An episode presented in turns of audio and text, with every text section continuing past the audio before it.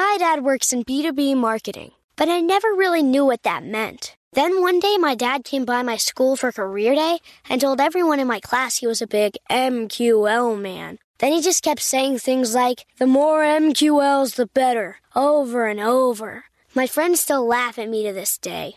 I think it means marketing qualified lead. One thing's for sure. I'll be known as the MQL man's kid for the rest of my days. Why couldn't you just be a fireman or a lawyer? Why? You ruined my life, Dad. Not everyone gets B2B, but LinkedIn has the people who do. And with ads on LinkedIn, you'll be able to reach people based on job title, industry, likelihood to buy, and more. Start converting your B2B audience into high quality leads today. We'll even give you a $100 credit on your next ad campaign. Go to linkedin.com slash MPN to claim your credit. That's linkedin.com slash MPN. Terms and conditions apply. LinkedIn, the place to be, to be. You may know you're listening to this show along the Marketing Podcast Network, but did you know there are other great shows on MPN to help your business? Colin Jeffries and Eric Reed host a great podcast called the Rethink Marketing Podcast. Colin, tell us what these fine folks will get out of listening. Well, Jason, on the Rethink Marketing Podcast, we unpack the myths, misconceptions, and flat out lies of marketing and sales. Our listeners tell us that we help bring different perspectives to common business growth, wisdom, and advice. That's great. Where can people subscribe? They can subscribe at rethinkmarketingpodcast.com or listen on their favorite podcast platform, including marketingpodcasts.net. You heard him. Go subscribe. Hello, hello, hello, and welcome to the Extra Shot. We are actually on a very short break at the moment, but the world of social media is still moving forward at an incredible rate when I say social media and digital marketing. So I thought it would be fun for us to review some of the earlier shows from this year. And believe it or not, this podcast only started in August.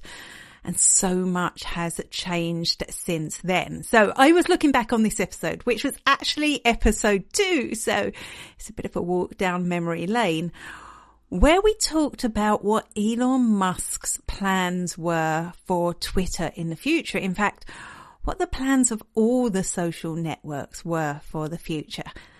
And at the time, we had no idea that they were all suddenly going to offer an ad free version. So it just shows you what can change. Also, I'm going to share later on during our break the episode we did on WeChatification because that's definitely something that has come along in leaps and bounds since we started this podcast. So I hope you enjoyed this trip down memory lane and uh, let us know what you think. What is the future of Twitter stroke X? Have you actually remembered ever to call it X? I'd love to know.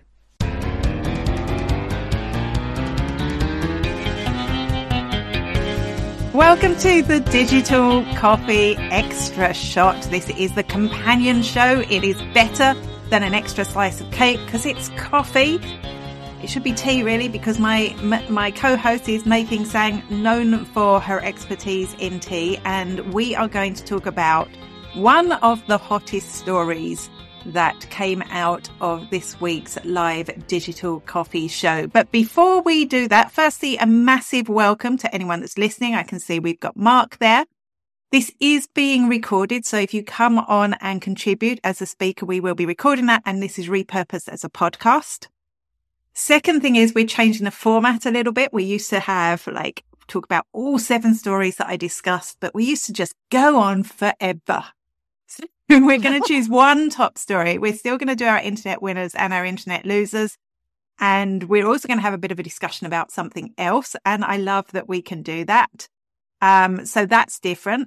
And if you are coming in to speak, and I can see we've got someone waiting to speak now, we're just going to let you in at the end because we're only discussing one story. We're going to have our little bit of banter and then we're going to let you in to come and have your say as well. So, Tim, we will let you in, but not just yet.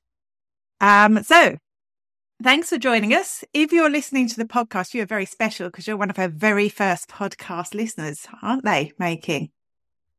Very special. very special. You're special, but not as special as the people who tune in live on LinkedIn. Now, first in order is what animal is making this week? What animal has Google turned you into? Do you want to have a guess?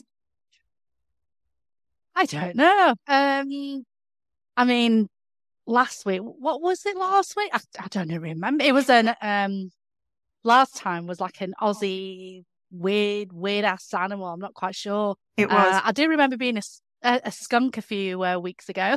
Yes. Well, So you'll be glad. week. You'll be glad to know you're not a skunk. You are a duck. You are a duck. Yeah. So, welcome, Ducky. I need to say that in a Yorkshire accent, but I, I don't do accents. So, welcome, Ducky, to the show. And uh, let's start then with our internet winners and losers. And um, which will we do first? Which do you want to do first, winner or loser? Let's do winner. Let's start positively, shall we? Um, so Amanda, tell us who won the internet this week? Well, it has to be Barbie, right? It has to be Barbie. what an amazing marketing campaign they have for a very long time. They put together a very good marketing campaign. I think it must have been months ago when firstly they let you upload a selfie of yourself and turn you into a part of a Barbie poster. That was everywhere. Everyone was doing that. Um, so they've been doing that for user generated content in the cinemas in the run up rather than just a normal standee that would tell you Barbie is coming. They had like a, a Barbie doll box that you could have your photo taken in. So that was getting loads of UGC. They did brand collaborations with the likes of Airbnb, who you were able to rent the Barbie Malibu house, just total pinkness. They did other brand collaborations. It took off because even my local baker did a special Barbie gift box with pink cakes in for the, and like he's a classy butcher for Barbie. And all of this happening when the actors, the stars that would normally be promoting the show or the, or the movie were unable to because of the actors strike. So, I mean, the cinemas have been selling out as well. So it worked. This is classic FOMO, isn't it, making?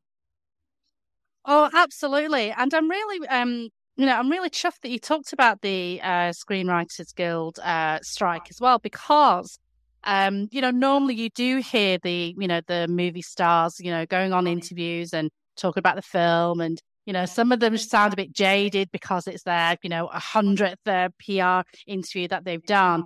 And I, I'm, to be honest, didn't even. sorry, Barbie. Sorry, Ken. Didn't even notice that you weren't there because the, um, you know, the marketing campaign was amazing. I mean, I actually saw a uh, a thing on Twitter or X, or more on that later, uh, with the Burj Khalifa, you know, the the tallest building in the world, um, in uh, Dubai, uh, and uh, you know, with that big uh, Barbie uh, box. Uh, and uh, a Barbie stepping out of it, kind of like Godzilla kind of thing, but um, and uh, it was uh, incredible.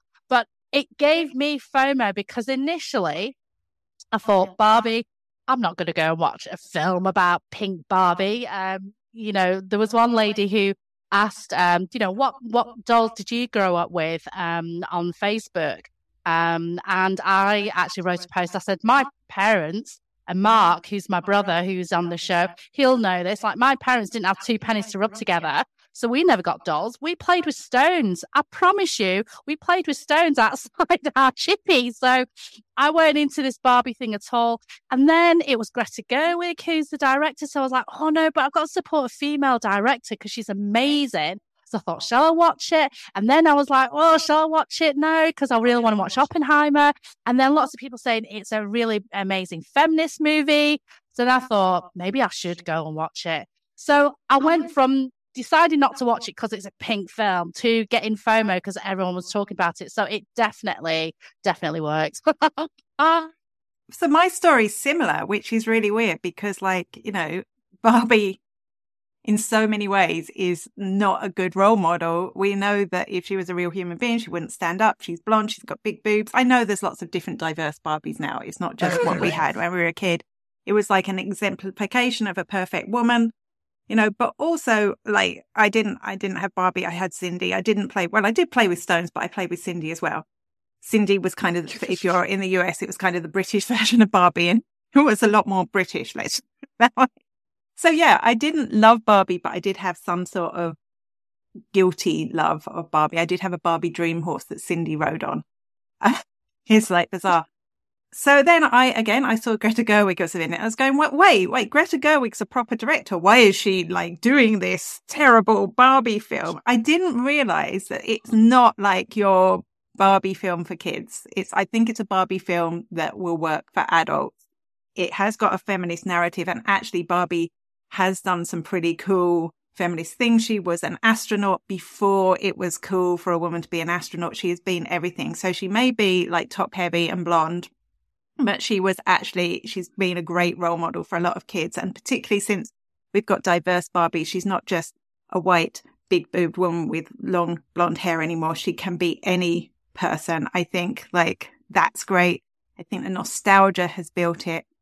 Um, and from a measurement point of view, because obviously when I start thinking about good marketing campaigns, I'm like, how would you measure this?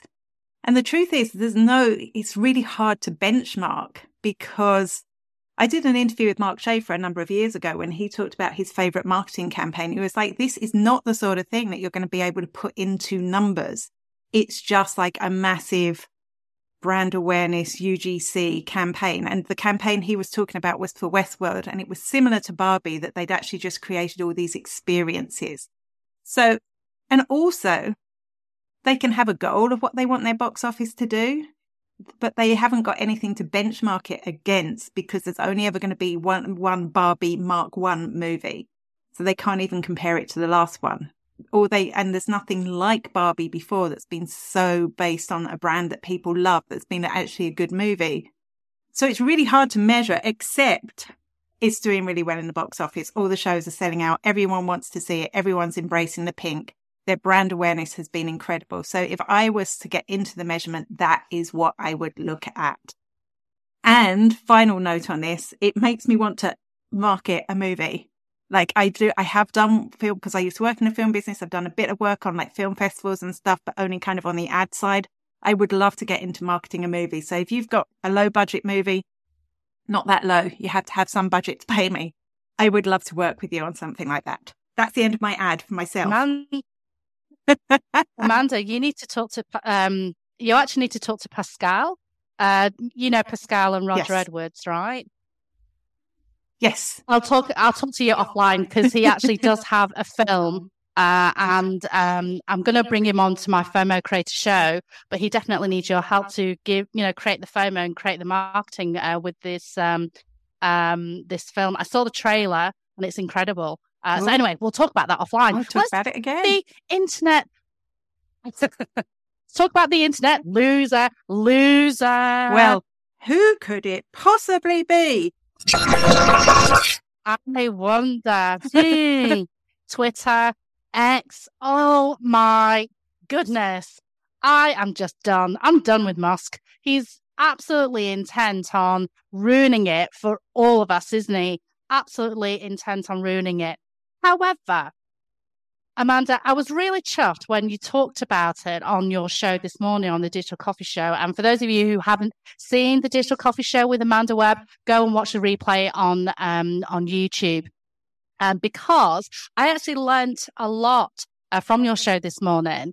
And initially, I thought, yep, yeah, Elon's definitely lost the internet. That's it. I'm going. I'm leaving. Even though I love Twitter, um, but you mentioned that um, it's actually part of a bigger strategy. So, um, you know, we've talked about the WeChatification uh, before. And Amanda, I don't know if you want to explain that a little bit, uh, just so that we can understand where X is coming from and uh, and Musk's uh, bigger plans for um, Twitter X or, or whatever. Even though we think he's definitely lost the internet he's definitely lost the internet. But my, and so my initial reaction was, oh, yeah, I hate this, but I do realize that everyone is just doesn't like change.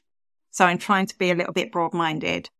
But what WeChat, WeChat, for those of you who don't know, it's a massive app in China and basically you live your life through this app. It is the app. So it's a social network. You can go and uh, book your dry cleaning, book a haircut, all your government business is done through it. So it's one app that rules your entire life.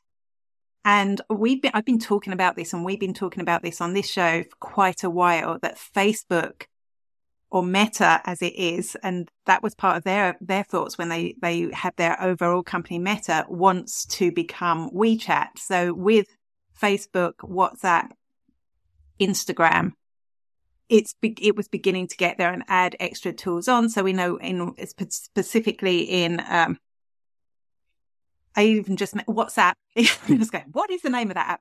In WhatsApp, they're doing a lot more shopping tools are coming into that, so we'll be able to do our shopping through that. So it's been, or it looks like it's part of Meta's plan for a long time. But Elon Musk has been quite vocal that that's what he wants to do with Twitter. He was vocal that he wanted this before he bought Twitter and then he accidentally bought Twitter and now that's becoming part of his big plan. So like Meta, the overarching company was always going to be called X, but now he's rolled that out into Twitter. And when you think about it, I mean, I did talk about rebranding and why you rebrand. And I can't remember my full list, but it was like if you've, um, if your brand no re- no longer represents what you are, if your brand looks old fashioned. And when you think about it, Twitter has changed so much since Elon Musk took it over. We've got these really long tweets now, which are totally not Twitter like. You can edit your tweets now, which you could never do before. You can, um, you can be verified if you pay rather than being verified because that these those are just three things I can think of. It is a different network. Now it's going to add blog posts and things into it. So definitely by changing to X, it's saying that this isn't the Twitter you know and love. Also, when you look at the branding, I love it. I love the little Twitter bird. I don't love the X branding. I, I really dislike the X branding. I don't think that's going to change. I don't think a black and white X is ever going to like have that empathy that I have for that blue Twitter bird, which is why my initial reaction was a bad one. But they, that, that brand is going to look old fashioned very quickly. So that's it. But really, I think it's the signal that this has changed. This network's going to change. So we are going to see a lot of new tools integrated into Twitter to make it more like WeChat, to make it this giant network.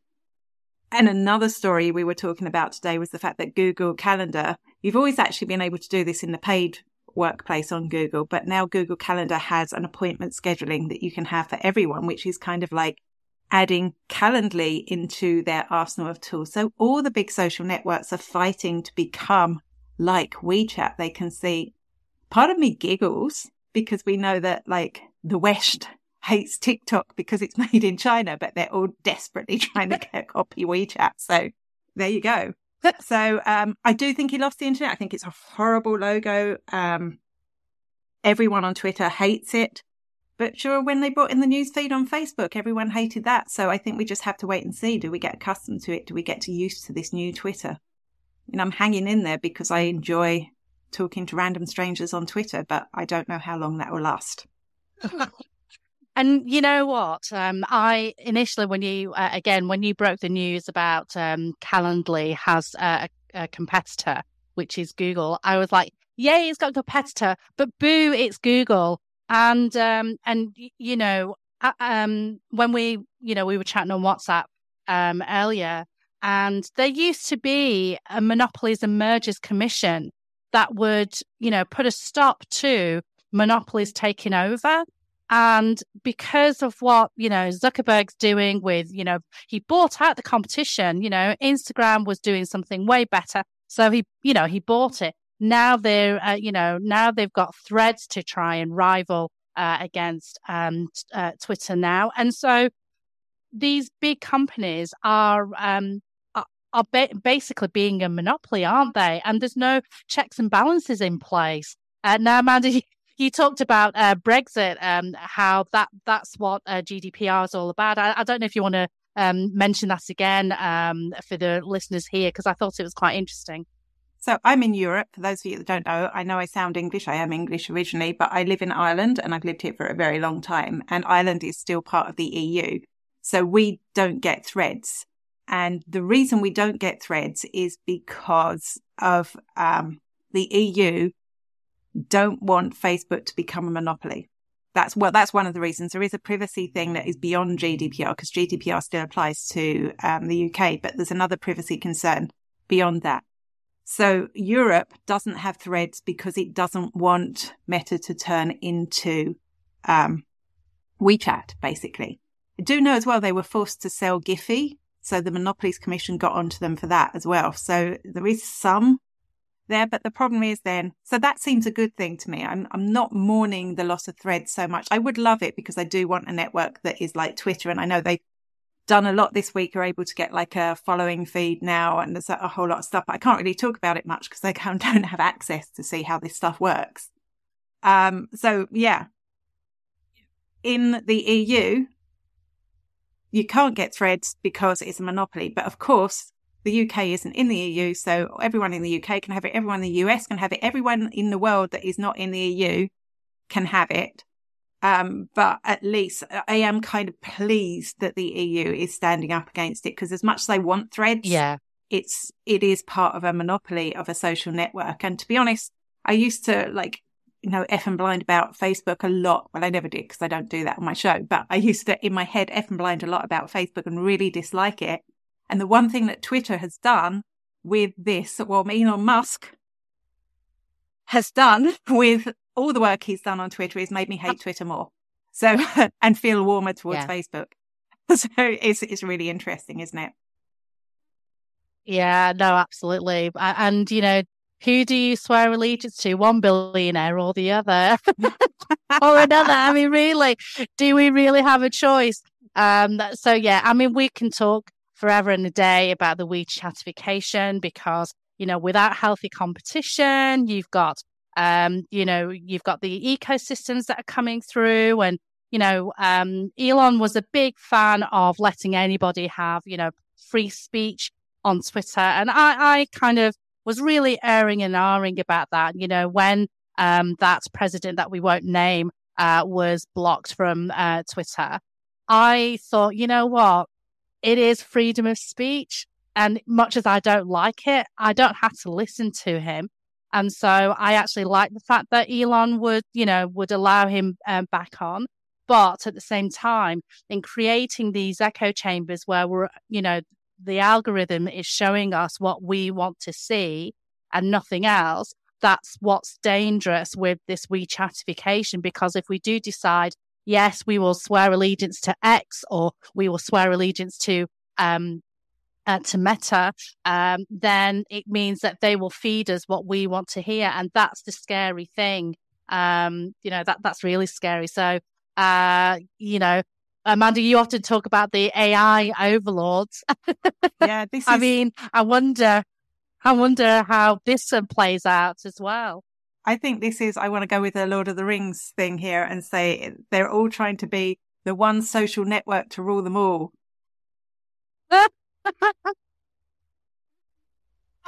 I don't know whether we should laugh or cry with that, to be honest with you. so I guess our our losing the internet story was actually the story that we're covering this week. Although, uh, before I bring anyone in, I just want to have, and we are going to have a discussion about Nike afterwards, or Nike, however you say it today. Um, but before we do, I did say I wanted to mention this. So why we're laughing, because both of us got quite depressed talking about this beforehand, is actually not got much to do with social media, although it did show what a beautiful place Twitter can be. And yeah. I just want to kind of like pay tribute to Sinead O'Connor, which is just so random because she was a really, like we were talking beforehand, it wasn't like I was a massive fan. I didn't know many, much of her music. Obviously, I live in Ireland, so she's part of the ecosystem here, but she was an incredible human being. And I was so sad when I heard that she passed away and Twitter became a beautiful place. I was kind of scared to look when I saw Sinead trending but everyone was sharing such beautiful tributes to a beautiful human being. So thank you. I'm going to call it Twitter, not X for this, because I do think yeah. it reminded me of what can be wonderful. Both of us were actually in tears talking about this. And it's really strange how someone who neither of us were particularly passionate about her music, how someone can have such a large effect on your life. Yeah, no, absolutely. Uh, and uh, and yeah, uh, rest in peace, um, Sinead. I, I was um, retweeting every tri- tribute that came in and I was reading all about it. And yeah, and, and I was crying and I thought I, I, I will, when I feel ready to do so, I will go back to Google and, and listen to a couple of, of a couple of her songs. Um, that yeah, there's obviously uh, the one that Prince wrote, uh, and there's uh, another one that I remember. Um, which um, it was a Mandinka. I can't quite remember the the name. See, I'm not a massive, massive fan. I And I just- her yeah. voice. So yes. Anyway, I was, and also I'd recommend her audiobook of her, her biography. It's definitely worth a listen to because she just tells her own story in a really good way. So that wasn't exactly social media news, but I meant to mention it in the digital coffee. So I'm mentioning it now. I think it's like the beginning of Gogglebox in the, in the week that Sinead Connor passed away. My dad works in B2B marketing, but I never really knew what that meant. Then one day my dad came by my school for career day and told everyone in my class he was a big MQL man. Then he just kept saying things like, the more MQLs, the better, over and over. My friends still laugh at me to this day. I think it means marketing qualified lead. One thing's for sure. I'll be known as the MQL man's kid for the rest of my days. Why couldn't you just be a fireman or a lawyer? Why? You ruined my life, Dad. Not everyone gets B2B, but LinkedIn has the people who do. And with ads on LinkedIn, you'll be able to reach people based on job title, industry, likelihood to buy, and more. Start converting your B2B audience into high quality leads today. We'll even give you a $100 credit on your next ad campaign. Go to linkedin.com slash MPN to claim your credit. That's linkedin.com slash MPN. Terms and conditions apply. LinkedIn, the place to be, to be. You may know you're listening to this show along the Marketing Podcast Network, but did you know there are other great shows on MPN to help your business? Colin Jeffries and Eric Reed host a great podcast called the Rethink Marketing Podcast. Colin, tell us what these fine folks will get out of listening. Well, Jason, on the Rethink Marketing podcast, we unpack the myths, misconceptions, and flat out lies of marketing and sales. Our listeners tell us that we help bring different perspectives to common business growth, wisdom, and advice. That's great. Where can people subscribe? They can subscribe at rethinkmarketingpodcast.com or listen on their favorite podcast platform, including marketingpodcasts.net. You heard him. Go subscribe. Let's talk about Nike. Oh no, let's, anyone want to talk about the Twitter X rebrand before we talk about Nike? Tim, did you want to come in or Howard or there's Tim? I knew he'd have to say anything or Alan or Lance or Mark. You're more than welcome to come in. So let's let Tim in. Tim, your thoughts. Tim Lewis is in the house. I'm in the house. um, first of all, can I say there are loads of Calendly alternatives. I don't know what you're talking about there. But anyway, on Twitter, um, yes, I, I have no idea what the idea behind this XB brand is, apart from, oh, it's like his other brand. But it kind of puts on the emphasis that maybe they've got some fantastic new functionality they're going to bring in to make it really cool that that is the only way I think they can make this rebrand work. Otherwise, it's going to be a dead parrot situation. And it's like, um, yeah, it's interesting. I, I just don't really understand the idea behind it, but maybe there's some brand new functionality they're going to add in that's going to make it wonderful and distinct from Twitter. But uh, I'm not convinced. Um, Elon has uh, Mr. Musk has a way of disappointing on his uh, great claims. So that's why two pence worth. Yeah, it is. It. I do think we're going to see some. I mean, we already have seen huge changes, but they've been coming in. I would say slowly, but I mean, they've come in fast enough, but enough that we forget what the first change was. And I think it is becoming a new network, and I think it was worth the rebrand from that point of view. Just to remind me, this isn't Twitter anymore. Amanda, it's not the fun place you used to love, apart from when somebody you like dies. Weird. That's kind of the sad thing about it. Yes, the great, uh, great North London resident, Sinead Connor. So, uh, yes, Yes. we're uh, in London. We're very sad about her death. yeah. Anyone else want to come in? Um, Sorry, making. Um, no, no, that's okay. I was just going to say, Tim. Uh, y- uh, I don't know if you missed um, Amanda's uh, show this morning, but there's uh, a new development on TweetDeck, which is very, very exciting. So do definitely catch up on that because I know that you were sad that that went to the paid uh, bit of uh, Twitter. Um, but it certainly sounds um, very interesting, uh, especially for your guests on your Oh No, Not Another Live show and But Chat Live potentially going forward. It's quite exciting. Yeah. Well, funny enough, I still seem to have TweetDeck, even though I'm not on the paid plan. I seem to be on some sort of weird scheme for that. So, Oh, you're Yeah. special. Yeah, I haven't got uh what was the other I still haven't got Twitter Media Studio back. That's that's gone behind the paywall. But this is part of the problem. It's like you can't it's very hard to try things out if you have to pay for it anyway. I know they say, well, it's not that much and it's whatever, but it's kind of the principles thing. I don't Absolutely. want to pay for it, really. I don't want to pay for Twitter at the moment. He's got to have, he needs to pull some massive rabbit out of the hat. Maybe he's got this rabbit sitting in his hat somewhere to pull out. Um, I'm not convinced. Do you mean there is a when rabbit. you, you, so you mean that like when he says you can actually order your dry cleaning on Twitter, that's not going to be the thing that makes you pay?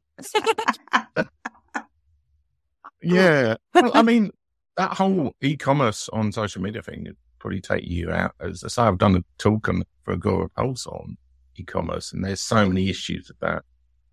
Um, and if he can solve that issue with social media and e-commerce, then yeah, that would be worth a rebrand. But given his way of making statements and then not necessarily being able to actually uh, com- overcome the issues of it. Yeah, I don't know. I mean, unless it's going to have X phones or something so that um, people can use that device themselves, uh, which Don't wouldn't be surprise putting I, me. don't be putting ideas into his head, Tim. Don't be putting ideas Yeah, into his head.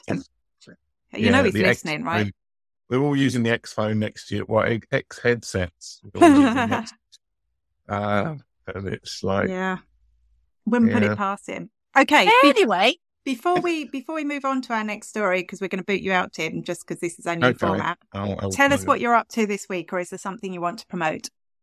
Um, I have really nothing to promote next week. I may or may not have a guest on the unknown number live show. I haven't booked one yet. Um, there's a so yeah, no, I've got nothing to promote at all at the moment. But hopefully next week I will.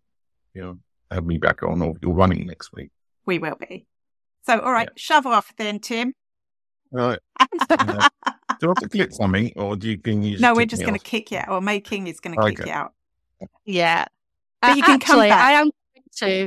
Uh, I am going to promote uh, Tim because um, on my FOMO Creator Show, there's the end credits, uh, and uh, it's an amazing video that Tim did for me. So, Mark, my brother, I'm looking at you. Uh, when you're ready to have uh, fantastic videos set up with amazing uh, music or you know clips of your um, cycling apparel, that kind of stuff, go and talk to Tim because he's done some incredible stuff for me, and I know he'll be able to do some amazing video magic for you. There you go. I'm promoting uh, Tim, um, Tim's work for him. Great stuff. Well done. Tim, you need to get your act together promoting yourself. Right, let's talk about Nike or Nike briefly, um, which isn't part of my digital coffee show, but it's something myself and May King had an interesting conversation about earlier this week when we were both supposed to be doing something else. So tell us the story, May King. What's the story? Well, so um, I uh, I personally have boycotted Nike. I boycotted it, uh, boycotted them in the eighties uh, because of uh, sweatshop concerns. Okay, so that's my backstory. And even though Nike, um, when um, if you remember the uh, the American football uh, teams, uh, they were um, uh, Kaepernick. I think his name is. Len, uh, he kneeled on one knee uh lots of the NFL you know they were um they didn't like this um protest. And uh, and so uh, I think he was fired or sacked or something. Nike actually um approached him and they did a massive massive campaign.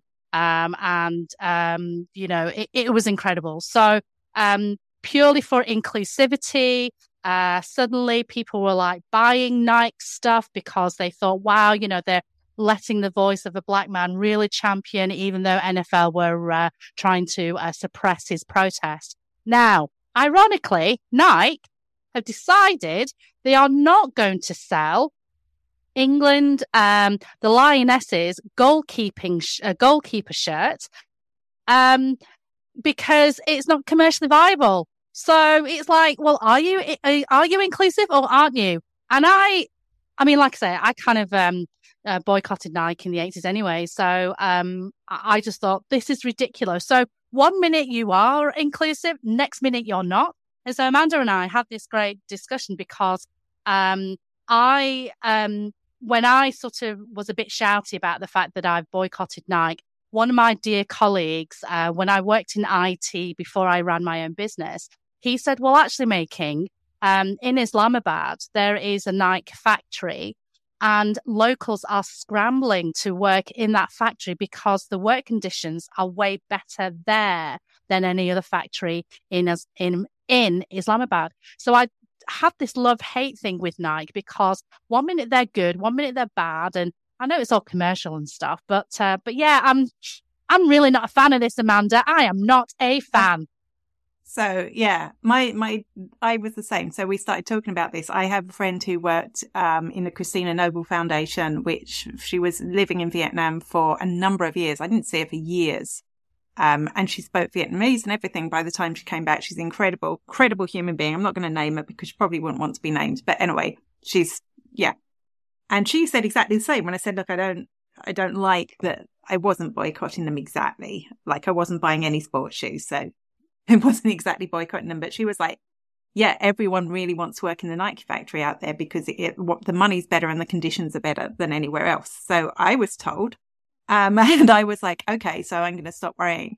So firstly, I don't like boycotting a company when all the other companies are doing it. Either you buy sports shoes or you don't buy sports shoes. That's it. Secondly, I started buying Nike shoes when they did that campaign and I saw some, um, quite extreme, well, I would have considered them quite extreme right wing, but I guess it's just America. Some Americans saying they would never wear Nike now because they supported Black Lives Matter and they supported, um, not taking the knee during the uh, national anthem or whatever it was that happened. Like I'm not American. I don't care about sports. So that was there. So I started buying Nike just to go like, I will buy these shoes because it really annoys the right wing. it was like, that was the first thing. Um, and they have been really inclusive. No, they are a business. Obviously, they've got a business agenda. Like, obviously, they wanted to sell more, but they've always supported black athletes. I mean, it would be better if the whole of the Nike board were black, of course, or non-white. Let's just go there. It doesn't have to be black or white. In fact, non-white gay women would be perfect. Disabled. It would be, and I'm not even joking there. It'd be great to see more of those sorts of people on board. Yeah. But they've always, like, if you think back to um, right when Nike started, like, getting market share, it was because they were working with, oh, what's his name? You'd say this is menopause. What's his name? The big tall, they're all tall, basketball player. Anyway, they've even made a film oh, about it. Yeah. I mean, they've always supported black athletes, so it didn't seem a large jump and I don't think they minded saying that this is who we are for now. And that didn't mean we're just for black people because we're supporting black people here. It meant that we're for, we're against people who are not inclusive. So I did have a really good feeling about it. And when this story came out, I was like, yeah, maybe they don't share. Like, this was my thing. I was kind of like, maybe they don't sell any goalkeeper shirts. So I went to look. They do sell goalkeeper shirts for the men's team. And then I was like, well, yeah, they could have just manufactured a few. They didn't have to do a full big run. It does really damage their brand as being inclusive not to do this. And from a business perspective, like obviously from a moral perspective, they're in the wrong. But from a business perspective, it seems wrong as well because people like me who were supporting them. I mean, I'm sitting here wearing my gym gear now. It's all Nike. It's like, I've gone that way. I love the way also that you're saying Nike and I'm saying Nike. So we've got our covers, our bases yeah. covered. It's like, I think they've really damaged that with this decision. And, um, that's, that's all I've got to say about it. I'm still, I'm still going to wear them uh, because like, I don't believe in also, throwing away clothes, but and also as well, you know, um, I don't know what, what is is Nike an American brand, uh, but anyway, uh, soccer or um, football of the actual name, although soccer historically was the original name, but that's another story. um, but uh, football has taken out, you know, it has always been a global, um, you know, a global sport. Uh, the Americans just took longer to uh, get on board uh, with it. So it's not like there isn't, you know, a shortage of people, and especially women's football, not a shortage of people who are, are not going to, um, you know, not going to buy. Uh, and the fact that um, Ryan Reynolds and uh, Rob uh, McElhenney bought Wrexham um, is incredible. So you know, it when you say it's commercially not viable, it's short sighted basically because if they're not going to get the millions and uh, of dollars right now for the goalkeeping shirt, then it will certainly increase over time.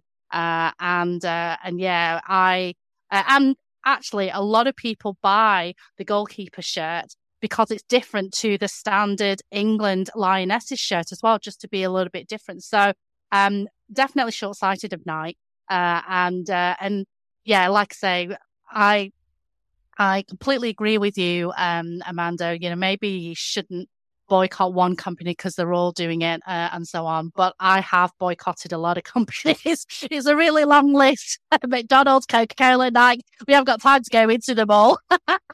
yeah, uh, I mean, but I used not. to as well. I just uh, feel like I I kind of like now going. I was kind of wasting my time because I don't think Coke noticed I wasn't buying their stuff.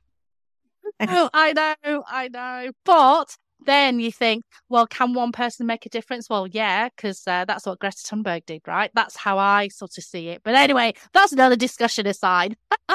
I do think, obviously, they must have done their research and know that this shirt wasn't going to sell as well as the others. Like I say, they have the men's goalkeeping shirt there, so they should have the women's one. So they should, and also, you don't want them producing clothes that aren't sold. We don't want them adding to like the mountain of clothes that don't get used. We, you know, adding to fast fashion waste and all that.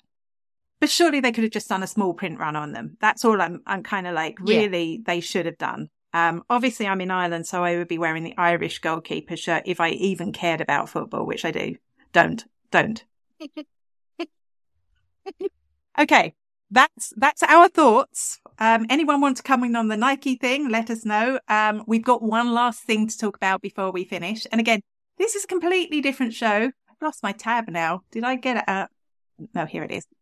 This is a completely different show to what we normally do, but this is the new format for our podcast. If you're interested in our podcast, just make sure you follow us here on LinkedIn because as soon as it's launched, which we're hoping is going to be really soon, you will be able to subscribe and listen back if you don't join in live.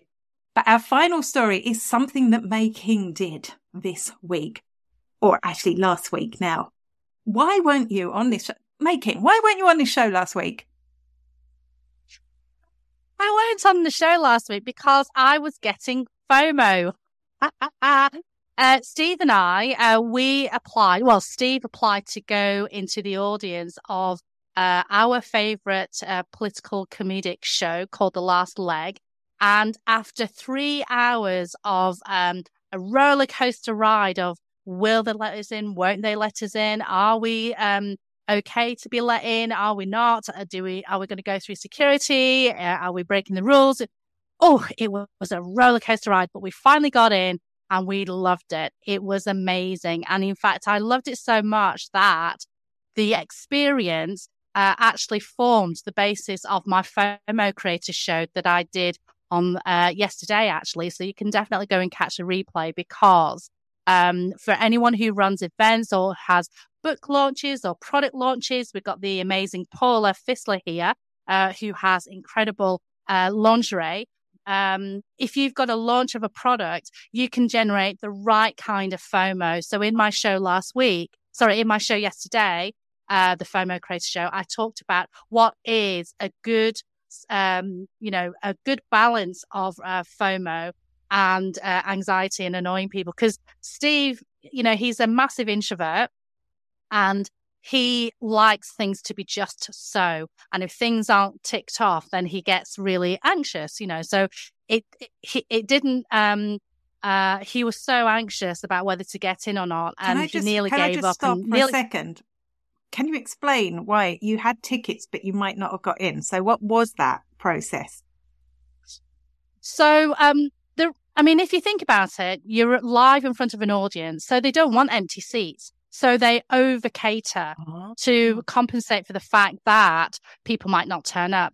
It's also free as well. So as you know, Amanda, so um, quite often we sign up for free stuff in business and we don't turn up because hey, it's free, right? So they're overcompensating for that to make sure that all the seats are completely filled. Um, they had uh, Just Stop Oil protesters last week um, who interrupted the show, which is great because I love Just Stop Oil and what they do. So they ramped up the security uh, on Friday to make sure that we weren't the protesters. So they, you know, they went through lots of checks and balances to ensure that, um, you know, that that we are credible, that we are okay, that we're not protesters, and that we've turned up as well. They even had an ID check, and uh, and so actually, I forgot to bring ID because I, you know, I didn't bring my passport or my driving license. I thought, well, Steve's organised it all; it'll be fine. So we actually didn't think we'd get in because I didn't have any ID. Um, and they didn't say that on the emails that Steve uh, sent. Um, so we, you know, we were thinking, well, we might have a nice um, uh, d- day out in London uh, anyway. Um, and uh, but fortunately, it was only Steve's ID that he wanted. Um, so uh, and they've gone through the security check with me. I didn't have any glitter on me, so uh, you know I'm not a just oil uh, protester. So that's why it was really you know rigorous, uh, thorough. We had to wait three hours, um, you know, uh, in the line as well. But it was great. It all added to the buzz and excitement. And so that's why I knew that there was a lot of things that us as business owners can learn um, to generate the right kind of FOMO for our own product launches uh, and business launches. Uh, so that's why I did a show about it yesterday.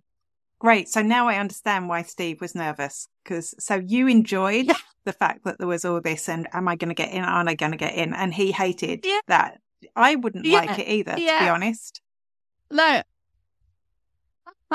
and, you know, it's because Steve is a big, you know, he's a hundred percent introvert. I'm a hundred percent extrovert. Uh, sorry, ambivert. So I'm part introvert, part extrovert. Um, and, um, I, I thought, well, you know, yeah, we'll spend a good time in London. It'll be okay. We can watch it in the hotel room. Um, but I think, uh, Steve really, really wanted to be there. And, uh, and the experience was amazing. We got to see, um, Judi Love. She's an amazing comedian. She's so funny. Adam Hills was hilarious. He looked after the audience. Uh, and uh, Josh Widdicombe and um, Alex Brooker were so lovely. They were ever so lovely. And we had Tim Minchin, who was a live guest show, and he performed in the evening. And his performance was so amazing. It, you know, we actually all got a bit emotional, actually, which is incredible. Plus, there was an incredible bit that didn't get recorded uh, that Tim uh, mentioned it, which was amazing. And that's something that me and Steve will always share that didn't get shown onto uh, on the TV screens. Uh, so uh, yeah, it was an amazing experience. And of course, you know, the politics and the discussions and stuff uh, was incredible. So on the whole, absolutely loved it. And we we said that it was so special. We almost don't want to apply to get tickets again because it, it will never be as good as the first time. You know? Yeah, yeah. Uh, so so yeah, okay, so that was the last leg, folks. And I did. I was watching out because I knew you were going to be there, and you were right behind the TV screen. We we saw you at the back. We well, not at the back, behind the set. We could see you. You yes. were. I'm. I'm going to stop trying to describe where you were. But I was like to my, my husband. It was like it's May King. And I was like, I'm not sure, is it her? Is it her? Is it her? Because I don't see Steve. And then we saw Steve and it was like, it is him. So yeah, that's really in interesting. Fact, in, fact, um, uh, in fact, Lance Alcock, who's in the audience, hi Lance, uh, he was actually watching, but he wasn't looking out for me because he didn't know I was there. But he was just shocked at the way that Hunter uh, had changed. You know, he's gone from long, uh, blo- uh, you know, locks of blonde hair in the eighties to, uh, to being, uh, well, losing all his hair, but still looking fit for 50 yeah. years old. Oh my goodness. He looks Very amazing. Fit. Very fit. Um, so that's interesting. I also think the last leg uh, I did when I did my podcast previously, I interviewed Johnny Spirian and everyone, it was the same one with the Mark Schaefer interview, actually, the same podcast um, I was asking people their their favorite marketing campaign, and it was for him it was the last leg because of what they do with oh. you know in the breaks they'll always have like a special hashtag that you can use for their conversation. They tweet they tweeted their first thread. I can't believe I just said that. they posted their first thread. They had a poll for what he should post as his first thread on the week previous. So they are actually like rocking the social media television world as well. So We have Absolutely, actually almost taken as long as if we did the whole seven stories. So, but I think a more interesting conversation. So hopefully you've enjoyed this. And if you have enjoyed this, this will be a podcast. I am recording. And um, that we will be announcing the details of where you can subscribe to that as soon as we get that up and running. So I can see there's people joining now, but we're about to finish. So before we do, May King, what do you got on? What- Um, oh my goodness. Um, I'm so excited because, um, I have, um, just won a contract. Uh, it's going to be a f- one conference, but I'm confident there's going to be more in the future. Um, where I'm going to be the FOMO creator for a conference in Utrecht in the Netherlands. Uh, but they're giving me a title, Chief FOMO Officer. Called That's great. You- So, I'm sure um, we're going to hear so yeah, much so about I'm a- that. Sorry, go on. Uh, no, no, sorry. I'm just so excited. I, I just can't contain my excitement. But as chief FOMO officer, we are going to be meeting regularly to think about how we're going to create lots of pre FOMO to get people to the event. It's a hybrid event. So, uh, come September, uh, I'll be live at the uh, event. Uh, I'm going to be the MC. I'm going to be doing interviews. I'm going to be tweeting or Xing, whatever we're going to call it. I'm still going to call it twi- tweeting, like a rebel. Um, but uh, but yeah, this is a really long campaign uh, for me and a long contract, which is great. Uh, so that's what I'm going to be working on next week. That does sound pretty cool. And I was, look, I was also like, I am tempted to come. You were saying, come, come. And I am tempted, but I just, we'll see. I have to be closer to the, I'm doing that whole, like, parents go, we'll see, we'll see if I can come. But I have to, like, say, I have to wait and see. And I've been doing a lot of Google Analytics training. So that is the main bit of my business now, doing a lot of one to one stuff. And I, I have to say, I utterly love it. So if you want to upgrade your Google Analytics knowledge, get in touch with me. That's what I spend pretty much all my time doing. Um, and with that, when will we be back May King? Same bad time, same bad place. Next week. And thanks for joining us for the show. See you.